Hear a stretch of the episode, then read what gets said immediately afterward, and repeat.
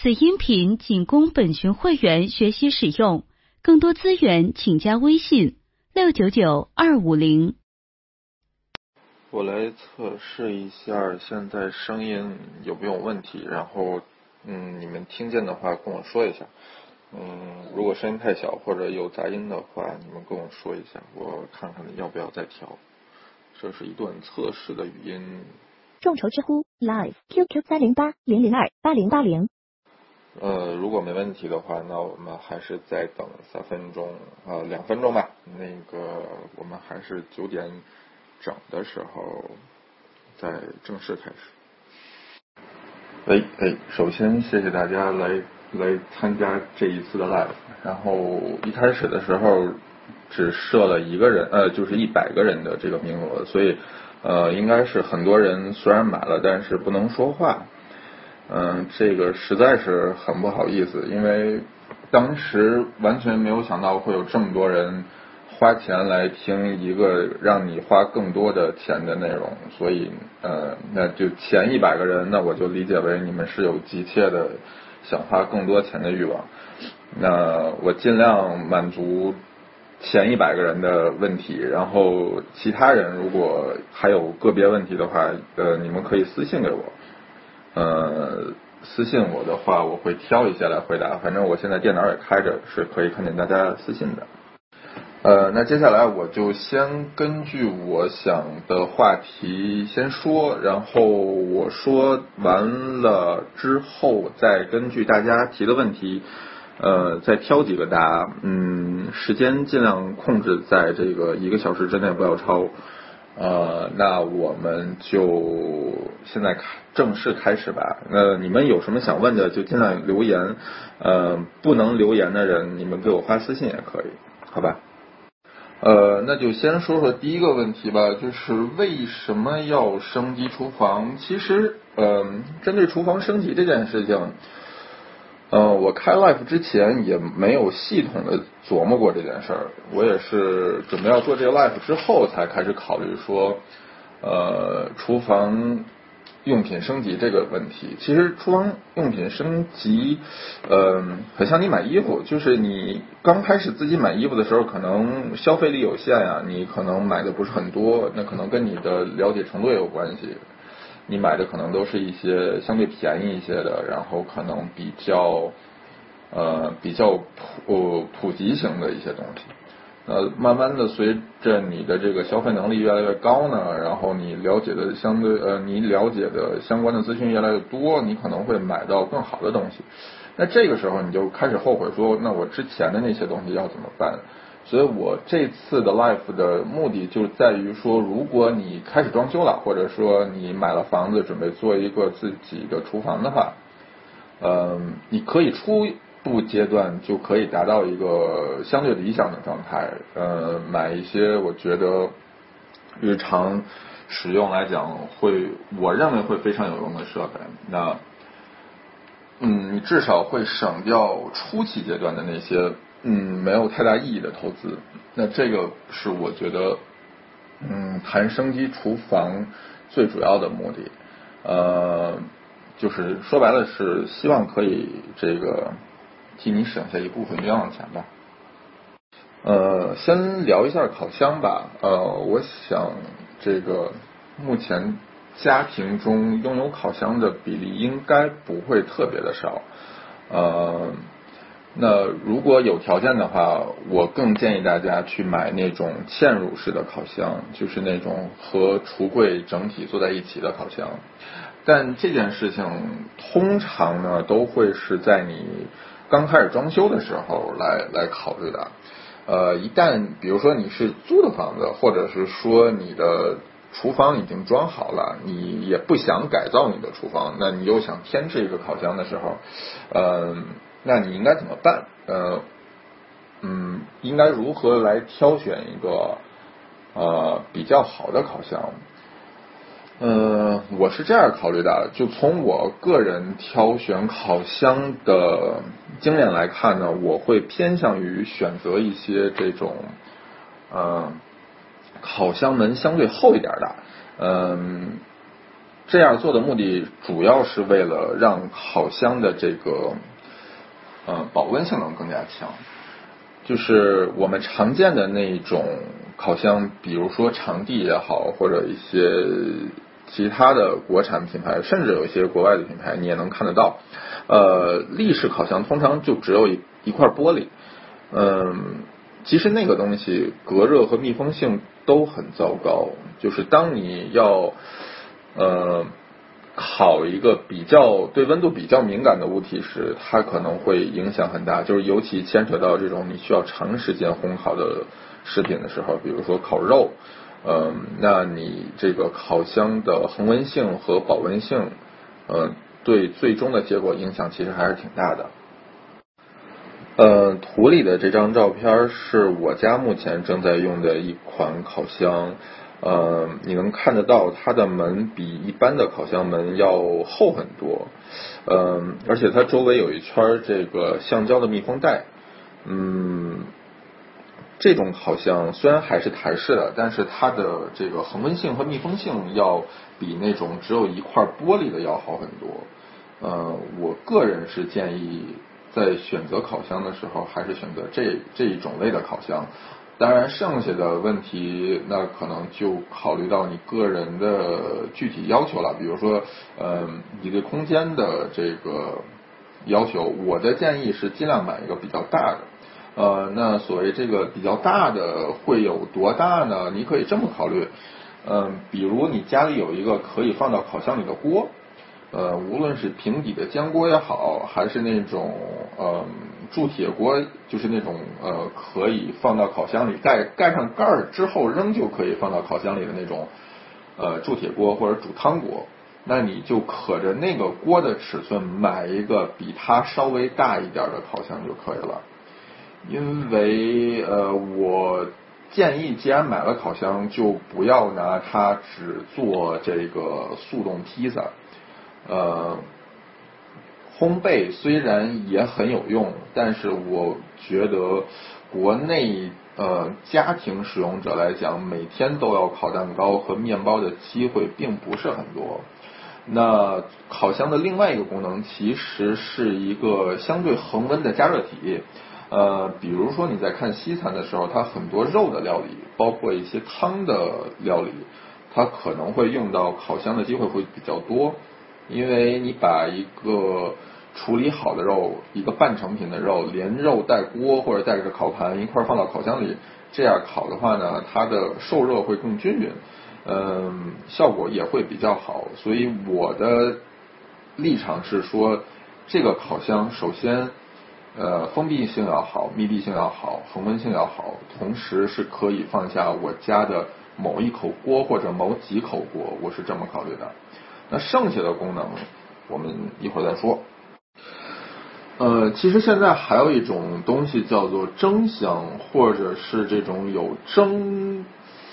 箱功能的烤箱。就比如说我上面这张图里的这个烤箱，也是我现在在用的这个烤箱，你看到它照片的右侧有一个槽，那个槽其实是可以放水的。它有个小壶，你把那个水搁到小壶里，然后放到烤箱里边去，它是有这个烤箱就是蒸烤功能的。蒸烤功能对于我来讲是个加分项，就是说它并不属于对一个烤箱的必备要求。比如说怎么说呢，蒸烤这个功能吧，其实有些时候你是可以用这种水浴法来代替的。比如说你在烤盘里加水，大概能起到相似的效果。当然你直接用蒸烤的功能可能效果更明显，比如说你烤出来的这个蛋糕，烤出来的这个面包表皮可能更酥脆，然后内部可能更柔软，或者你烤的肉表面会更酥脆，内部的水分会保持得更好。同时这个烤箱你还可以拿来当蒸箱来用，这样的话如果家里蒸锅条件不是特别好的话呢，烤箱也能分担一部分蒸箱的，就是蒸锅或者蒸箱的作用。但这个功能并不是一个烤箱所必须的，就是你家里有很多的设备是可以代替蒸锅的功能，比如说稍微大一些的电饭煲，比如说你自己家里有一个蒸锅，那这个功能是可以被代替的。那在烤箱本身来讲，蒸的功能并不是必须的，这只能作为一个加分项来考虑。有则更好，没有的话呢，我认为不应该是影响你选择一个烤箱的重要的标准之一。然后呢，烤箱说完了，我再说一个可能国内家庭用的最多的一个设备呢，就是电饭煲。电饭煲我们通常是拿来蒸米饭，这个大家都知道。然后你拿来蒸饭也好，煮粥也好，包括煲汤其实都是可以的。电饭煲的优点在于它其实是一个很简易的恒温的料理的设备。一会儿我给大家放一张照片，你们可以看一下一个电饭煲它的恒温性到底是怎样的。这张照片是我之前在公众号里边发了一篇关于如何做一个精确的65度蛋，或者说如何做一个精确的温泉蛋的一个内容。当时我是测试了一下我家现在用的这个电饭煲开盖和闭盖的时候它的温度区间。大概开盖的时候我家的那个电饭煲是恒温在62度，那上下温度的浮动可能会有在1度左右，但并不是很明显。那关盖的时候呢，基本是恒定在70度左右的。所以当你掌握了你家这个电饭煲恒温的温度之后呢，你可以用它来做很多的事情。比如说你可以看一下我下边的这张图，这张图其实是一本书的截图。这本书我一会儿把名字给大家打上来吧，叫Modernist Cuisine， 是一本做现代烹饪或者说现代料理的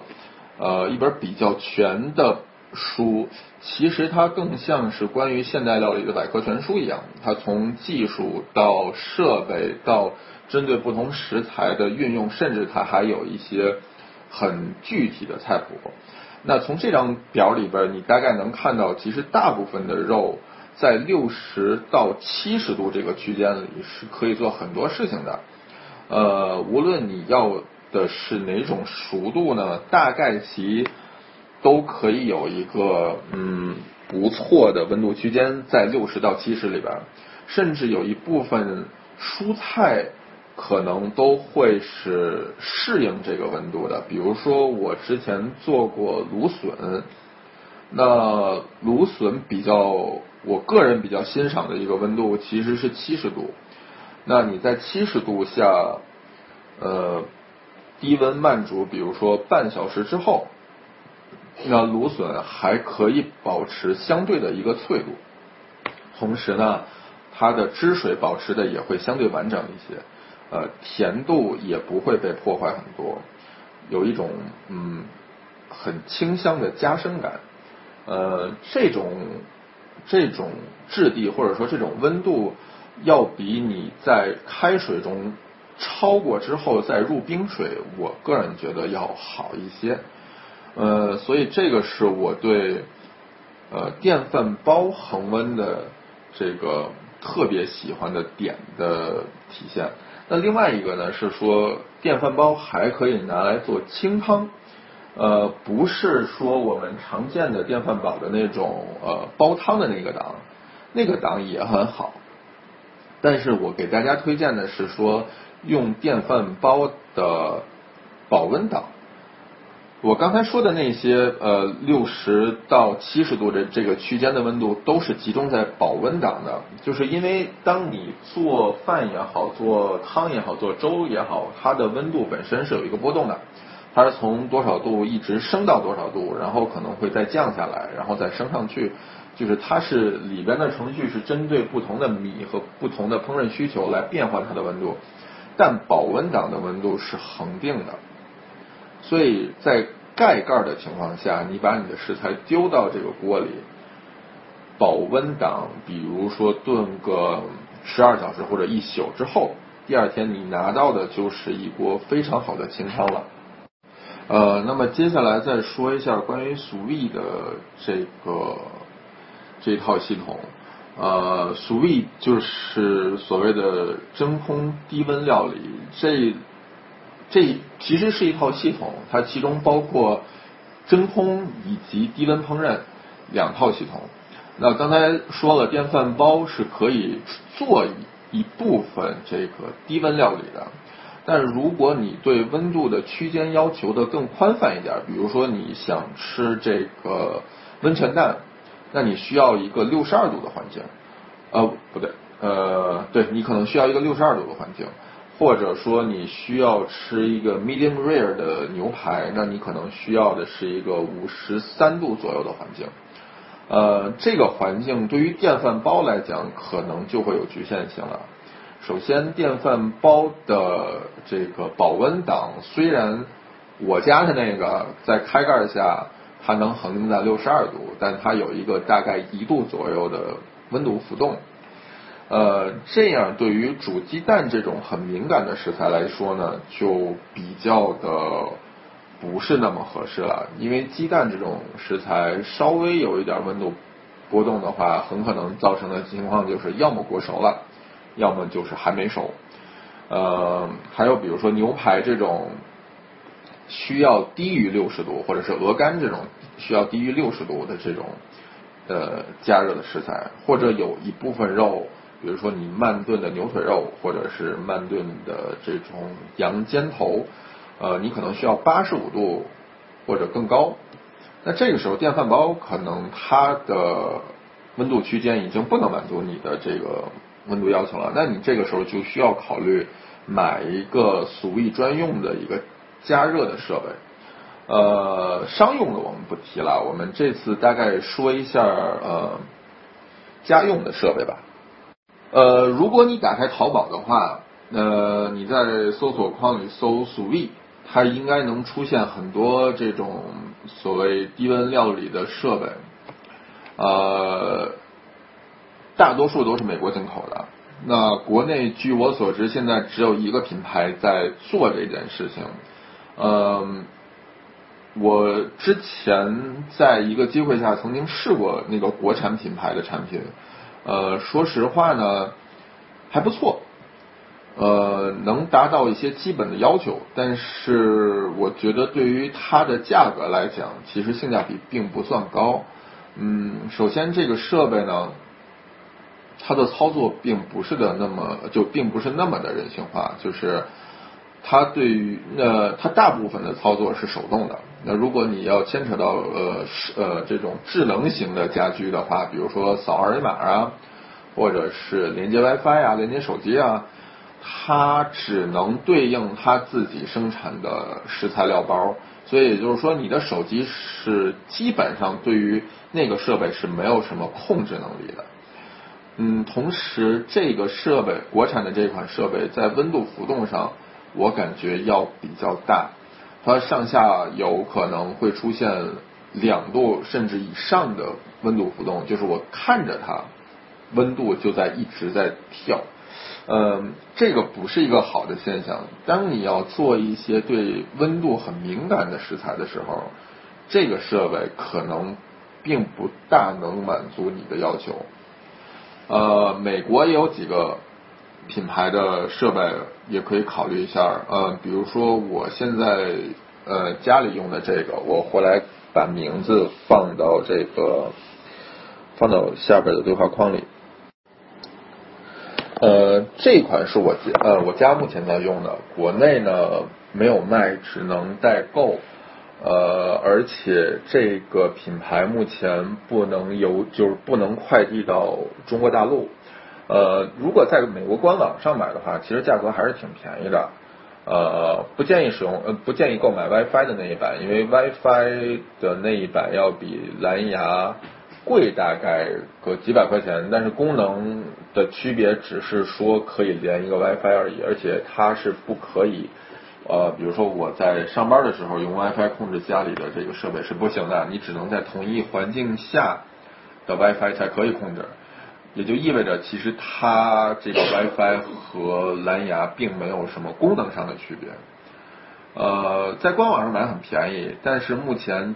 能寄到最近的离大陆其实是香港。就是如果你家里有朋友在香港，或者是你有渠道可以让香港的人帮你代收，然后再转运，或者你自己带回来的话，其实这是一个不错的选择。美国还有另外一款，我也把那个品牌打出来。这款设备之前田螺姑娘曾经买过，然后我借过来玩了一下，尺寸上要比我家的那款略大，但大的不是很多。但是这款设备有一个特别严重的问题，可能是单品差异的问题，但是就是我拿到的那一款噪音很大，就是大概会像这个洗衣机或者是抽烟机的这种声音。我家那款其实是第二个了，我第一个买的那一款用了大概2个月之后，它下边的那个转轮就不转了，于是我就跟原厂联系了一下，他们又给我寄了另外一个。2个用下来之后发现它的静音效果还是很好的。所以如果你有兴趣要入手一个Sous Vide的料理器的话，我觉得我家现在用的那个是一个不错的选择。当然前提是你的这个购买的途径要靠谱才行。其实除了我上述说的这种，就是买进口的或者买国产的这种专门用作Sous Vide的这种料理棒以外呢，其实你还是有一种相对便宜一些的解决方案的，尤其是在中国，其实很多东西都会要更便宜一些，就看你怎么搜，你搜什么关键词。所以这个时候你再打开淘宝网，你不要搜Sous Vide，你搜水浴锅，然后呢你可以再加上2个字搅拌，其实你就可以得到更便宜的一些设备。那这些设备可能从100到500甚至600-700的都有。那这个东西其实是化学实验室或者是生物实验室，就一般实验室里边会常用的一款设备。它的功能跟你了解的Sous Vide的功能是一样的，或者说Sous Vide的这个大部分Sous Vide的设备是通过水浴锅衍生出来的。其实在商用的厨房来讲，运用水浴锅的机会要远高于用这种家庭的料理棒，因为他们可能需要的量会更大一些，而且他们同时需要这种相对封闭的环境，比如说我需要炖27个小时炖一个肉，那如果用料理棒的话，我要敞开盖儿来加热这个肉，那可能24小时之后水就干了，我不可能再往里倒新的水，因为这样的话对于温度的波动又会有影响。所以他们商用的厨房可能更偏向于用这种大型的水浴锅。那加搅拌的意思是说呢，水浴锅分这么几种，就是最便宜那种水浴锅它是没有搅拌器的，所以理论上来讲，它其实跟一个电饭煲很相似，就是加热恒温，但是它的缺点就在于说它的水最接近水面的部分和最接近加热源的部分，它的温度可能有丝毫那么一点点的这个温度区别，所以你加了搅拌之后呢，它那个水是不停的在运动的，理论上来讲它的恒温性就会更好。如果你目前家里的地儿是足够的，同时你又不想花1000多块钱来买这么一个设备，那这种水浴锅其实是一个不错的选择。但是水浴锅你要注意的是它的容量很有限，那你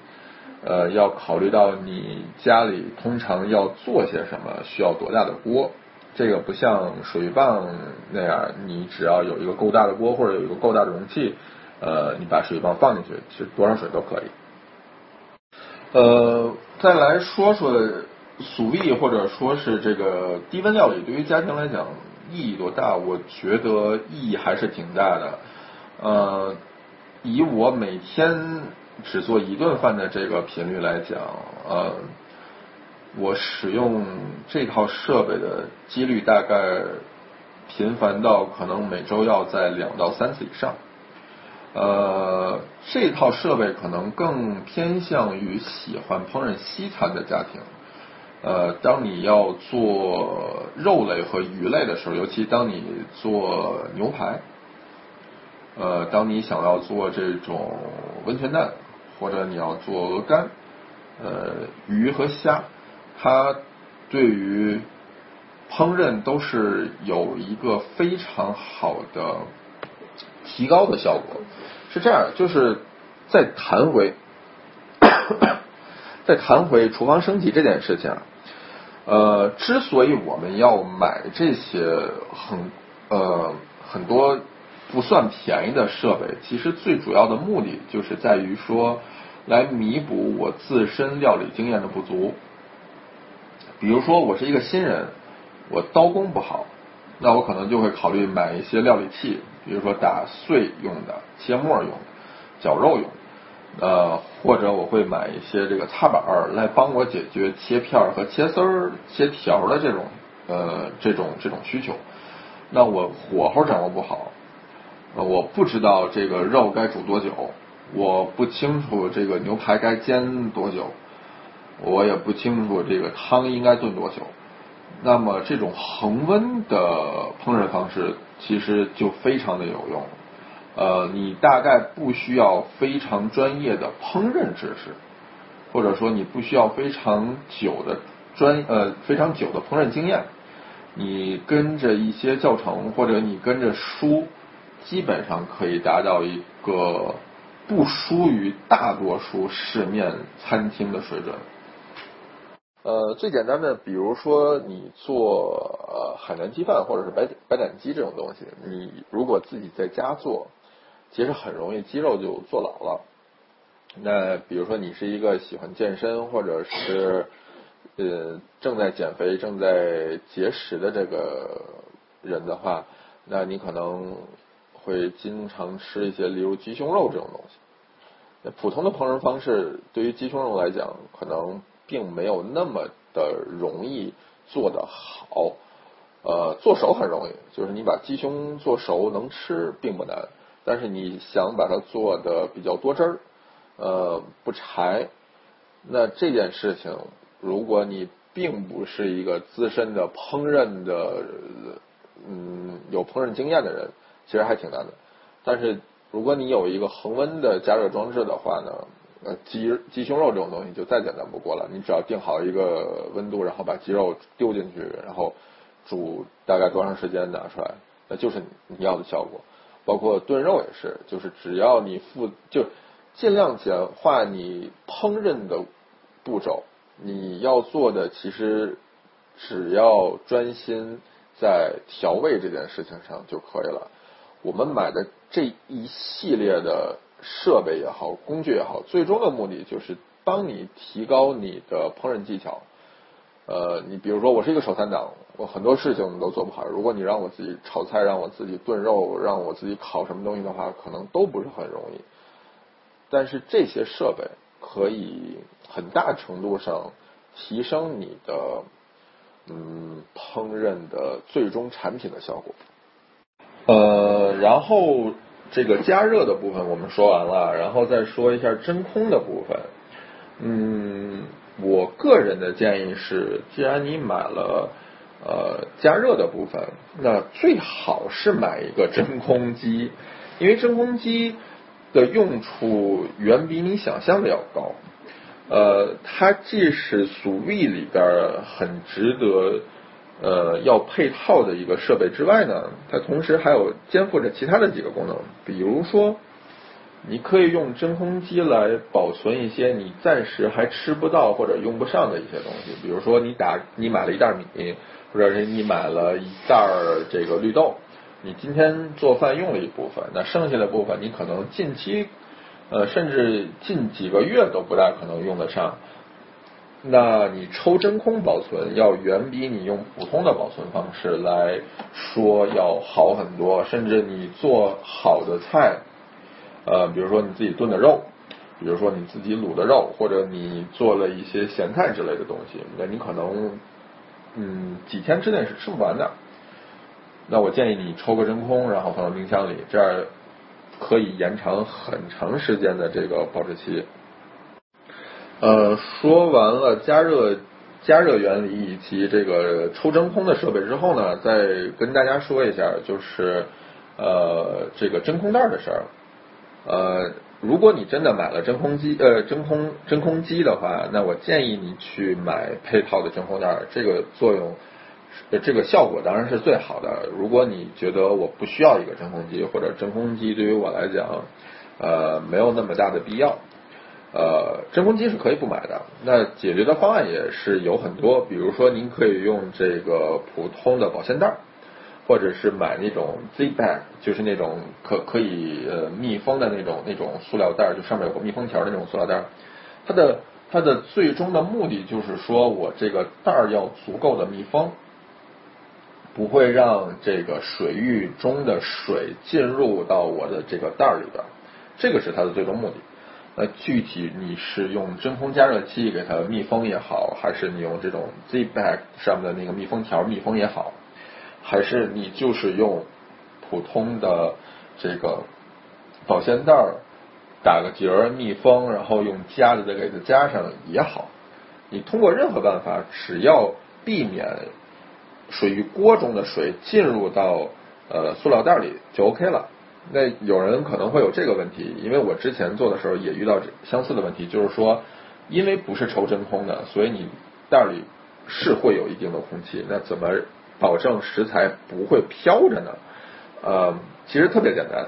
就是你呀，把食材放到袋里的时候，你再丢一个叉子进去就好了。不锈钢的叉子或者不锈钢的刀，就是你搁一个重物放进去，那个东西自然就敞开它了。那好，我们好像时间不是特别多了哈，那我们尽量快一点，我们再说一下关于料理机和搅拌机的这个问题吧。就是我家里有一个厨师机，然后我家里以前有一个料理机，后来基本上不用了，因为对我来讲料理机可能用处不是那么的大。那我先说一下料理机好了，我下边给大家放一个图。这是我家目前在用的一款博朗的料理棒，手持料理棒。当时是在丹麦的时候打折买的这个展品，所以挺便宜的，合人民币可能才500块钱。但这款料理棒我觉得还是不错的，一个是它是无线的，是所以你用的时候不需要抻着一根线满处跑。二一个呢是它配套的东西挺多的，比如说它有一个打蛋器，比如说它也有一个搅碎的或者是搅拌的这么一个附件吧。就是说当你需要搅碎或者是打蛋的时候，你可以换成其他不同的这个附件来使用。那么平时作为一个料理棒，我觉得也足够了。那料理机真的是不是有必要买呢？我个人来讲，我更倾向于说买一个手持的料理棒，再加几个相对应的附件，可能要来得更好。一个是呢，这种做法对于这个厨房不是很大的家庭来说，你不需要额外添置太多的设备，那你基本上有一个设备就足够了。那剩下的那几个东西，占的地儿也不算大，而且它不需要这个独立的电机来操作。还有一个比较好的点在于呢，它这几个东西清洗起来我感觉要比我之前用的几款料理机都来得好。当然如果你要挑选，就是你决定要买一个料理机，无论你是买料理机也好，还是买手持料理棒也好，它最关键的一个因素就是转速要快，就是你转速越快，你最终达到的效果就越好。挑选一个料理机也好，挑选一个料理棒也好，对于我个人来讲，我最关心的就是转速。那你怎么看转速？其实它好一些的产品它都会标我这个东西最大能做到多少转，或者说你可以粗暴的看一下它的那个功率也可以。料理机或者是手持料理棒，它不仅可以这个就我们常见的比如说打糊打汁儿，同时也是一个特别好的乳化的工具。比如说你要做一些乳化的酱汁，要比用打蛋器或者是你手动来打效果要好得多。再说一下厨师机，我觉得如果家里有条件的话，我是很推荐大家买一个厨师机的，尤其是对于那些家里偶尔会做个面包，然后时不时的烤个蛋糕的人来讲，厨师机的用处要远比你想象的要来得多。用厨师机和面，我觉得很好。当然，如果你是那种特别专业的 baker， 或者是你需要特别专业的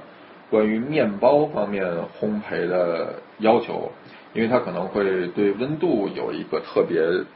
别的要求，再考虑。但是，厨师机也是可以做到的，因为厨师机在不断的旋转的过程中，它的热量会比较高。那可能在你揉面的过程中，你的面团自己就开始发酵了，但也不是没有办法来解决，还是有其他的一些办法来解决这个问题。所以这个问题并不是一个大问题，它的最大的优势是在于你有了这个东西之后，你的双手基本上就解放了。我家的那个基本上对于揉面团来说，或者是打发某个事情，某个东西来说，我不需要人站在旁边，我只要把东西放进去，然后摁一个按钮，然后自己就开始转了，非常的好。至于品牌来讲，常见的这个 KitchenAid 和这个还有英国的那个牌子叫什么 Wood 来着，我对不起，我这个名字记得不是很清楚。对于我来讲，这两个品牌或者是大多数这种高端的厨师机来说，他们的优点无外乎在于说它的附件会比较大，比较多，就是比如说你有一些做肉馅的呀，比如说这个做面条的呀，或者是切片切丝的呀，但这些功能对于我来讲并没有那么的不可代替，或者说这些都只是加分项，本身对于我来讲，我需要的只是它最基本的功能，就是转。所以你挑选的时候选择一个噪音小的，然后转速快的，就是马力要其实这个东西不一定转速越快越好，但是你最好知道一个它的极限转速在哪儿，因为对于那些需要低转速来讲无所谓，对于那些高转速需要高转速的那些事情来讲，我觉得高转速永远要比低转速的好。当你要做一个乳化的事情的时候，高转速肯定是要比低转速完成度要好很多。那么再说一些其他的一些设备吧，比如说面条机、空气炸锅、喷枪这些、蒸箱这些，有没有必要买？在我看来意义没有那么的大，尤其是如果你家里的空间不是很够的话，这些东西应该尽量避免购买。还是就是你在选择的时候，你要这么考虑，说这个功能其他的几个设备是不是可以代替。比如说你有一个可以加附件的这个厨师机，那可能面条机对于你来讲就不是一个必备的选项了。比如说你有一个不错的烤箱，可能空气炸锅对于你来讲就不是一个必备的选项了。喷枪这个事情，我个人建议说，反正它占的地儿也不是很大，那你觉得这个东西很好玩，那买一个也就买一个了。实际上它的实际用处或者实际意义，对于我来讲没有那么的大，但是我偶尔也会用，或者说我其实还用的挺长的。喷枪对于我来讲，它主要的用途一个就是说，当你sous vide好了一个鱼或者是一个肉的时候，你需要它表面的焦化，那你用喷枪无疑要比用锅来的省事儿，毕竟你拿锅煎过之后你还要洗，但喷枪的话你就直接喷一下就好了。二一个呢，喷枪对于一些就是你搅拌后需要消泡的东西来讲，喷枪在表面喷一下，对于消泡这件事情来说是很有帮助的。另外呢，喷枪还有一些比较这个炫酷的作用，比如说这个加热某个不是食材本身，而是某个介质，比如说你要烫或者烙一个什么东西的时候，你先用喷枪把你需要烙的东西烫热之后，再拿那个东西往你的食材上烙个印呢，效果是挺好的。但是喷枪有一个问题是说，它会让你的食材有这个天然气的味道，这个味道本身并不是很讨喜，所以我个人建议尽量不要用喷枪喷。就如果你需要那种表面瞬间加热的话，你可以先把你的锅烧得很热，然后把你的食材就直接丢到锅上，一下子就可能就好了。我觉得那样可能反而比喷枪要更香一点。众筹知乎 live QQ 308-002-8080。然后下面我要给大家介绍一个，其实我觉得用处，尤其是对于家庭用处很大的一个东西，就是这个东西经常被人忽略掉。很多人觉得这个东西其实并不重要，或者是没有什么意义，但是我个人觉得这是一个非常好玩也很有用的东西，就是奶油枪。大家如果常去星巴克的话，你们经常能够看到他们用这个奶油枪给咖啡上加这个 cream， 奶油或者奶泡，那个东西非常好玩。它最基本的作用就是这个加奶油泡，或者是就是你只要把淡奶油搁进去，然后往里加一个氮气的子弹，然后摇一摇，你就能打出非常好的这个奶泡出来。但这个只是它最基本的功能，它还有很多更好玩的功能你可以在家试。比如我们可能你们有可能会知道，就是夏天很多地方有这个广告，就是说自己在家做碳酸饮料，那个设备其实并不便宜，但是你可以用奶油枪做到相似的东西，效果是一样的。你无非只是把氮气换成二氧化碳，你就可以自己在家里做碳酸饮料，甚至是酒精饮料都可以。甚至碳酸的咖啡你也可以做，只要任何的液体你都可以往里边填充二氧化碳，甚至你可以往一些水分很大的水果里边添加二氧化碳，比如说葡萄，常见的葡萄，比如说西瓜，比如说菠萝，我都有试过，效果还挺有趣的，而且成本是你想象不到的低。淘宝上卖那一个子弹的话，成本大概在$2左右。这可比你在外边买一听苏打水或者汤力水回家怼什么东西要便宜多了。我一会儿把这个相关的制作的一些相关的内容发到这个网上，大家也可以看一下。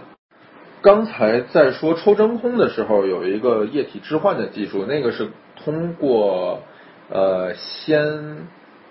低压再高压的办法把液体打到这个食材里边。那你现在用这种奶油枪可以就是完成相似的效果，但是用的是另外一个技巧，就是直接先高压把你想要的液体打入食材本身，然后再释放出来。那这张照片就是一个腌鸡肉的方式，它就是把鸡肉和你要腌鸡肉的汁放到这个奶油枪里边去，然后加入这个1到2瓶的氮气，通过高压把酱汁打到鸡肉里，然后静置几分钟之后，你把你的气放出去，你再拿出来的鸡肉就已经是入味好的了。这个要比那些腌制隔夜或者一宿的效果要好很多。最后再聊一下厨刀吧，我个人其实并不是非常的专业关于挑厨刀这块，因为我对冶金和材料的熟悉度并没有那么高。我通常挑菜刀的时候，目标都很明确，就是要好看。所以我挑菜刀的时候，关键词其实都是什么大马士革纹或者是这个锻造痕之类的关键词。但是我在买最近几把刀的时候，看过一些关于材料方面的对比的一些资料。我个人觉得 VG10 的这种钢材的性价比还是挺高的，就是更贵更好的，就更好的钢材也有，但是价格会更贵一些。那稍微比它便宜一些的钢材也有，但是可能我觉得效果不如 VG10 那么好。那你在搜索这个刀的时候，你可以把 VG10 作为一个关键词来加入到你的这个搜索关键字里边。这种 VG10 以 VG10 为材料的厨刀，它的价格并不是很贵，大概大的也可能也就是在1000左右你就可以买到，好一些的就是便宜一些的可能600-700你能买到，我个人觉得性价比还是挺高的。当然对于一般家庭来讲，如果你不是很想在这个方面烧钱的话，初级入门的我觉得你买一套进口的三叉戟或者是双立人就已经足够了。对于大多数家庭来说，这两个品牌的一些终端的产品线就已经非常的足够了。甚至一些这个不锈钢，就是不锈钢为原材料的刀具也已经足够了。那如果你觉得想买更好一些的，或者是更好看一些的，你可以考虑一些寻中端或者是高端的产品线也都是不错的，当然可能价格上略贵一些，但是我觉得一套整组刀具的话，你都买下来是真的能用很久很久很久的。那目前来讲，我这边的内容大概已经说的差不多了，我看已经快10点了。如果你们还不嫌烦的话，那我接下来会解答一些大家提出的问题。洗碗机我个人觉得非常有必要买，我之前在丹麦的时候用过一段时间的这个洗碗机，效果很好。但是洗碗机对于国内来讲牵扯到这么一个问题，就是说如果你是一个新厨房的话，相对来讲还算简单一些。如果你是一个已经装修好的厨房，你要添置一款洗碗机的话，可能难度就比较大。这个难度之大要比你加一个烤箱可能要更麻烦，就是你要考虑到上下水的问题，就是你现在要考虑加洗碗机的那个位置是不是有足够的地方放，是不是有可以连通上下水的管道，这都是一个大问题。那对于现在已经有了厨房，或者说比如你是租的房子，你不能改造人家现有的那个厨房的话呢，你可以考虑这种台式的洗碗机，虽然效果不如这种柜式的或者是这种大型的洗碗机、落地式的洗碗机效果好，但是我觉得家用来讲也足够了。就是尤其比如说2口之家、3口之家，你平时做饭的需求并不是那么大，然后你做的饭相对来讲不是那么的麻烦和非常规的话，洗碗机是一个很不错的东西。我家现在是只有烤箱没有微波炉，这是我个人的一个原因，我不是很喜欢微波炉加热之后的味道和口感，所以我遇到需要加热的食物的时候，我通常还是会遵循比较古老的方式，要么就是拿锅里再炒一下啊，或者是干脆就蒸一下。但是我个人并不是很喜欢微波炉，但是我觉得对于一些家庭来讲，微波炉确实是一个很方便的东西，就是你瞬间加热个剩菜剩饭，或者是你解冻某个东西，或者是你要画一个什么东西的话，微波炉其实挺有用的。我是比较建议家里备一个微波炉，但是那种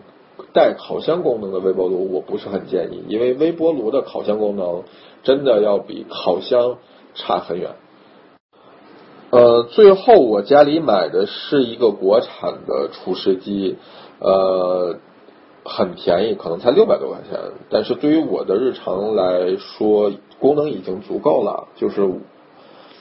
当我需要揉面或者是一些简单打发的功能的时候，这个厨师机完全可以满足我的需求。那如果我需要做一些需要转速快的，比如说需要乳化的一些功能的时候，我还可以用我的那个料理机来代替。那个博朗的那个料理机的转速还是挺高的。在家里尝试简单的分子料理其实非常的容易，尤其对于中餐，就是中国的家庭来讲，其实你经常在使用一个分子料理爱用的技巧，就是这个水淀粉勾芡。勾芡和水淀粉这个技巧是可能近几十年来欧洲的厨房才开始使用的技巧。他们以前做浓稠的酱汁还是遵循古法，比如说炒油面这种比较古老的方法。油的含量很大，就是很对身体的健康不是那么好。那最近他们发现了亚洲古老文明的东方有一种很神奇的东西叫勾芡，用淀粉就可以把一些很稀薄的液体做到很浓稠，这个其实就是一个简单的分子料理。当然其他的分子料理你也可以做，比如说我刚才提到 Sous Vide 就是一个很简单的分子料理。如果你要想尝试这个球化技术，就是说什么各种液体的鱼子酱，比如说什么芒果汁的鱼子酱，比如说黑醋汁的鱼子酱，这个都不是很难的分子料理，你在淘宝上都可以买到相应的素材来做，而且价格并不贵。你要做一套球化的技术，淘宝上买可能100多块钱也就够了。然后还有一些技巧，比如说这个打发的技巧。打发其实不只简单存在于奶油和蛋白这种靠脂肪来打发的食材上，同时如果你尝试用这种凝胶也是可以打发的。最简单的打发技术是你可以用350毫升的水加我忘了是5片还是3片吉利丁片，化开之后你可以用这种厨房机或者料理机来进行打发，10分钟左右的时间，你就可以把任何一种液体打成泡沫状。那这种泡沫状就是你常在一些高端的或者是中高端的西餐厅看到他们用的那种那种技巧。也许你用的技巧比他们用的还要好，他们有的时候打这种泡沫还是在用大豆卵磷脂之类的东西，那你的这个效果可能会更好一些。就是从持久性上来讲，凝胶的持久性要比大豆卵磷脂要来的好一些。关于小的厨房来添置设备的话呢，你可以看一下我一会儿发的这几张照片，是我家现在的厨房。我家现在这个厨房基本上可以不能说是一个厨房，它是一个走道，大概宽也就有个2米左右，没有什么进深，就是你人站在那儿大概也就是这样了。所以尽量把你的东西立体式的往上叠加，然后我非常推荐去宜家买它那种带轱辘或者不带轱辘的那种架子，把你的设备尽量小的就是买设备的时候尽量买一些小的设备，然后尽量往架子里边放。那个架子能盛的东西其实远比你想象的要多。然后另外一个就是在你采购设备的时候，一定要考虑说这个设备是不是可以被其他，就这个设备的功能是否可以被其他设备所代替。如果是的话，就不要再单独买一个设备了。大多数的设备都是用手洗，所以我在买这些设备的时候，考虑最重要的一个问题就是说这个设备是否易于清洗。所以我家到目前为止是不使用一般的这种料理机的，因为说实话，料理机本身并不是那么的容易洗，而且它洗完之后的晾晒工序，我觉得还是比较麻烦的，不如我现在用的这个料理棒来的好用。最值得买的5件厨具，对于我来讲，电饭煲肯定是第一位的，然后烤箱是第2位的，然后就是一口可以放到烤箱里的铸铁锅，最好是那种带有不粘性质的珐琅锅。现在对于我来讲的话，Sous Vide的料理棒其实是一个我认为非常有用的设备。还有一个就是无线的手持料理棒，并且再配几个附件，如果只说电器的话，大概这几个电器是我目前认为最有用的几个设备。当然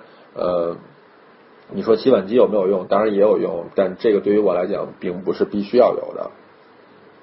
开放式厨房你最需要的其实是一个高功率的抽油烟机，除此以外就是我之前提到的那些你都可以考虑，但是开放式的厨房一旦没有抽油烟机是非常灾难性的。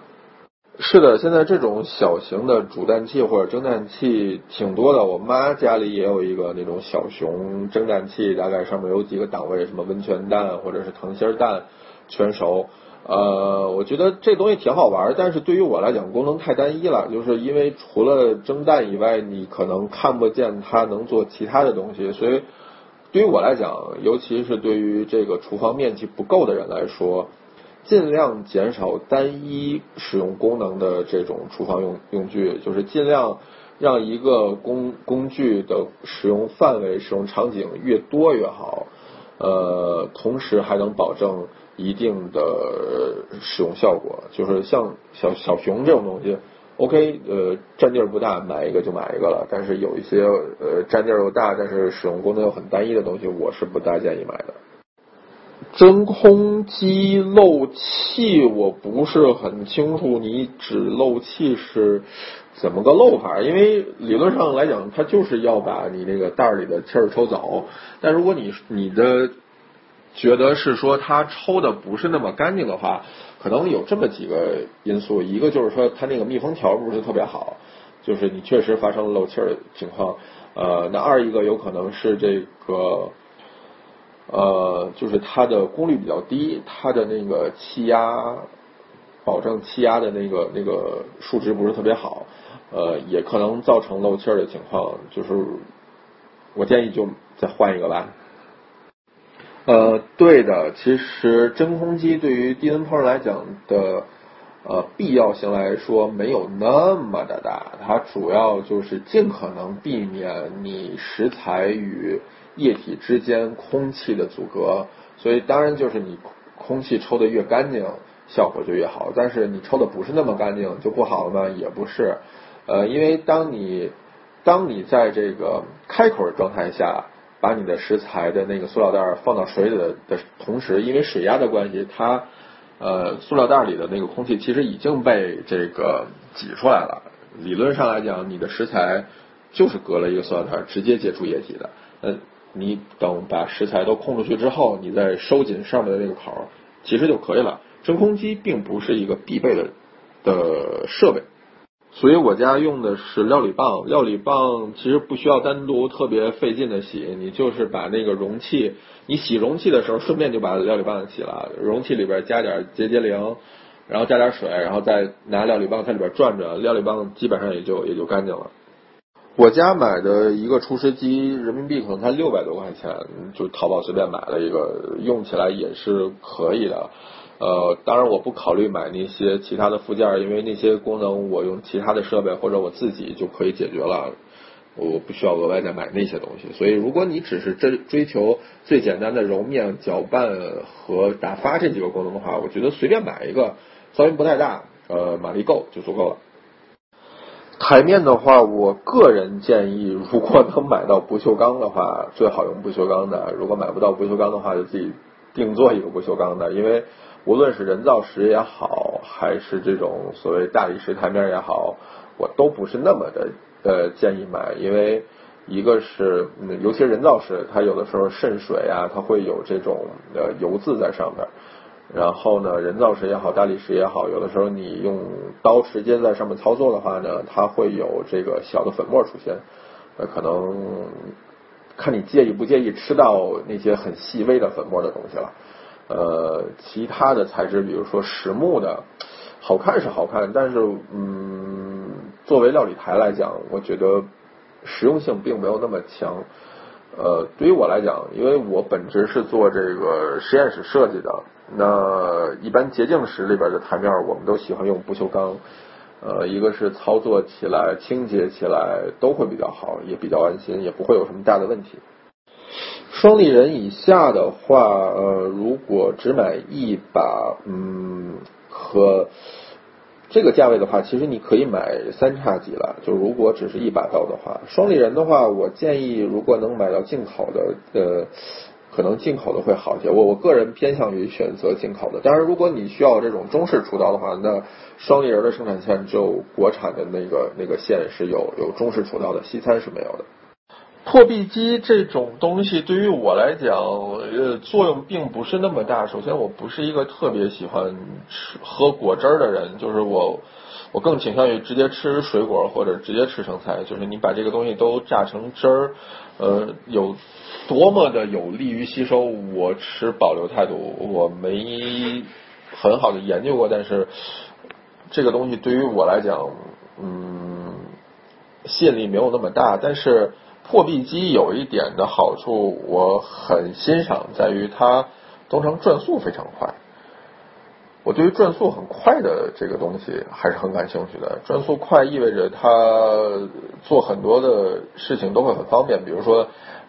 你打汁或者是打酱的话，它会比那些转速慢的设备打出来的东西更加的顺滑一些。然后还是刚才那些内容，就是你做乳化的时候，转速快要比转速慢的效果要好。目前我们家用的真空机，包括餐厅里边用的真空机，我们用的是爱博士的，热爱的爱，然后就是读博士的那个博士。淘宝买的也挺便宜的，500多块钱一个。目前来讲，就我家里和餐厅用的话。都没什么太大问题，但是这款真空机的也不能说缺点吧，就是因为反正也是这种家用的真空机，所以它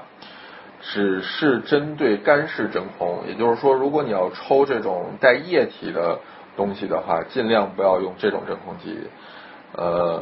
那种台式的会更专业一些，当然就看个人需要吧。我这款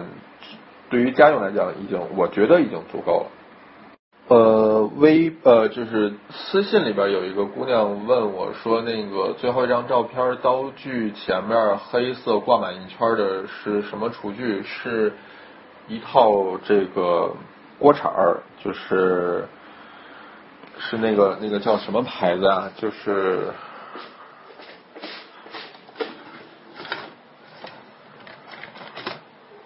那个叫。囧瑟夫的牌子 Joseph 英国的那个牌子，就是它是一套，包括平铲，然后漏勺，大的平铲，然后面勺、汤勺一套的这么一个厨具。然后还有另外一个姑娘在私信里边问我说，博士品牌的厨师机与手持工具各自的优缺点。我这个回答可能不针对博士这一个品牌，我是针对这两种性质的设备来说，就是厨师机和手持工具最大的缺点就是说，一个是需要你站着一个手，然后一个是不需要你站着一个手。厨师机你就放在那儿让它自己转就行了，你不需要管它。但他们两个人带来的优缺点就是一个占地儿，一个不占地儿。手持工具的体积要比厨师机要小很多。看你家厨房的这个空间，收纳空间是不是足够放下一个厨师机？如果不够的话，手持工具可以，但是和面这项工序，手持工具我觉得是没有办法代替厨师机的，这是我觉得他们两款物体之间最大的区别。二一个就是手持工具是可以做到切碎，打沫，然后什么。打汁儿或者做奶昔都可以的，这个厨师机也做不了。厨师机只能作为一个更加便捷的搅拌的工具来使用。具体到各个家庭是不是真的要用的话，完全看你们家有没有这么大的地儿了。我觉得4、5种锅具的话，其实应该已经很多了。我家里目前。好吧，我家里其实比4、5种要多，但是常用的其实只有2口，一个是不粘锅的平底的煎锅，稍微深一点，因为有的时候你要做一些汤汁比较大的菜，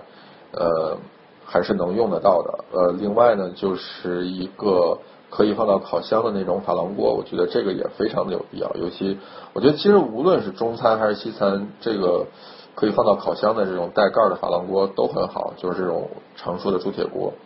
然后另外我觉得如果你常做中餐，然后家里有明火的话，中华炒锅可以有一个也挺好的。然后可以蒸的那种大的蒸锅，最好可以有一个，但没有的话也不强求，